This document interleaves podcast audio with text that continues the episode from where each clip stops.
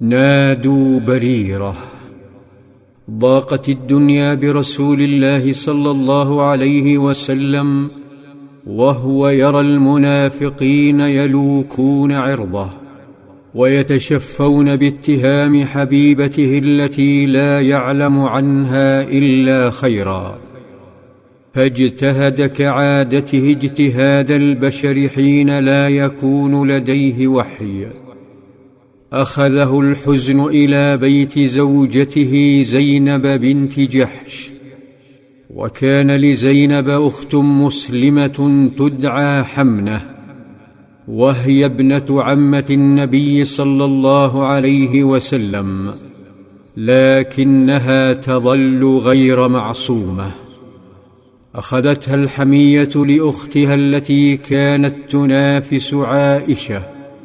وأخذها الهوى فنقلت الفرية. دخل صلى الله عليه وسلم فسأل زينب عن عائشة وقال ما علمت؟ ما رأيت؟ فإذا بزينب ومخافة الله بين عينيها تقول يا رسول الله أحمي سمعي وبصري. والله ما علمت إلا خيرا. قالت عائشة فعصمها الله بالورع وطفقت أختها حمنة بنت جحش تحارب لها فهلكت في من هلك. ظل المنافق ابن سلول يستوشي الإفك يجمعه ويتولى كبره هو وحمنه. وأبطأ الوحي فأراد صلى الله عليه وسلم المزيد من التثبت فاستدعى أعرف الشباب ببيته استدعى حفيده السابق أسامة بن زيد فسأله فلم يتردد أسامة ولم يتلعثم وهو يتحدث عن فتاة طاهرة. عرفها قبل أن تدلف قدماها بيت رسول الله. أكد أسامة براءة عائشة بل حث نبيه صلى الله عليه وسلم على تجاهل مقالات المنافقين وقال يا رسول الله هم أهلك ولا نعلم إلا خيرا. وهذا الكذب والباطل خففت إجابة أسامة وزينب من حزنه صلى الله عليه وسلم واتجه لعلي يسأله فأجاب علي إجابة لا علاقة لها بعائشة أجاب إجابة تشفق على قلب نبيه صلى الله عليه وسلم. الذي امتلأ بحب عائشة فالأهم عند علي هو ألا يتكدر صلى الله عليه وسلم.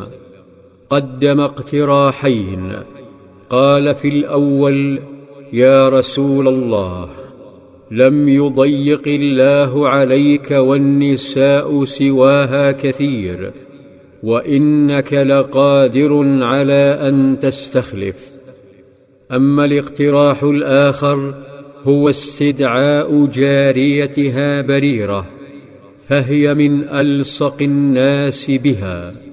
وقال إن تسأل الجارية تصدقك. لم يأخذ صلى الله عليه وسلم بالاقتراح الأول الذي يلوح الطلاق بين حروفه إنما أخذ بالآخر.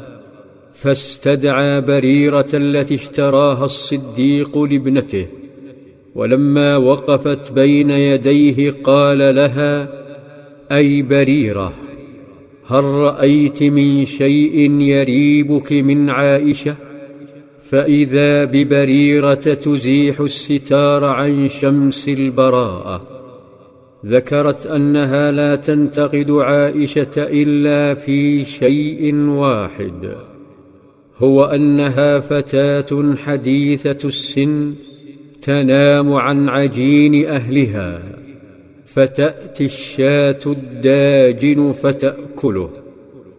غضب أحد الحاضرين من إجابتها البريئة فصاح بوجهها فتساءلت وكأنها تقول للدنيا أنتم لا تعرفون عائشة كما أعرفها.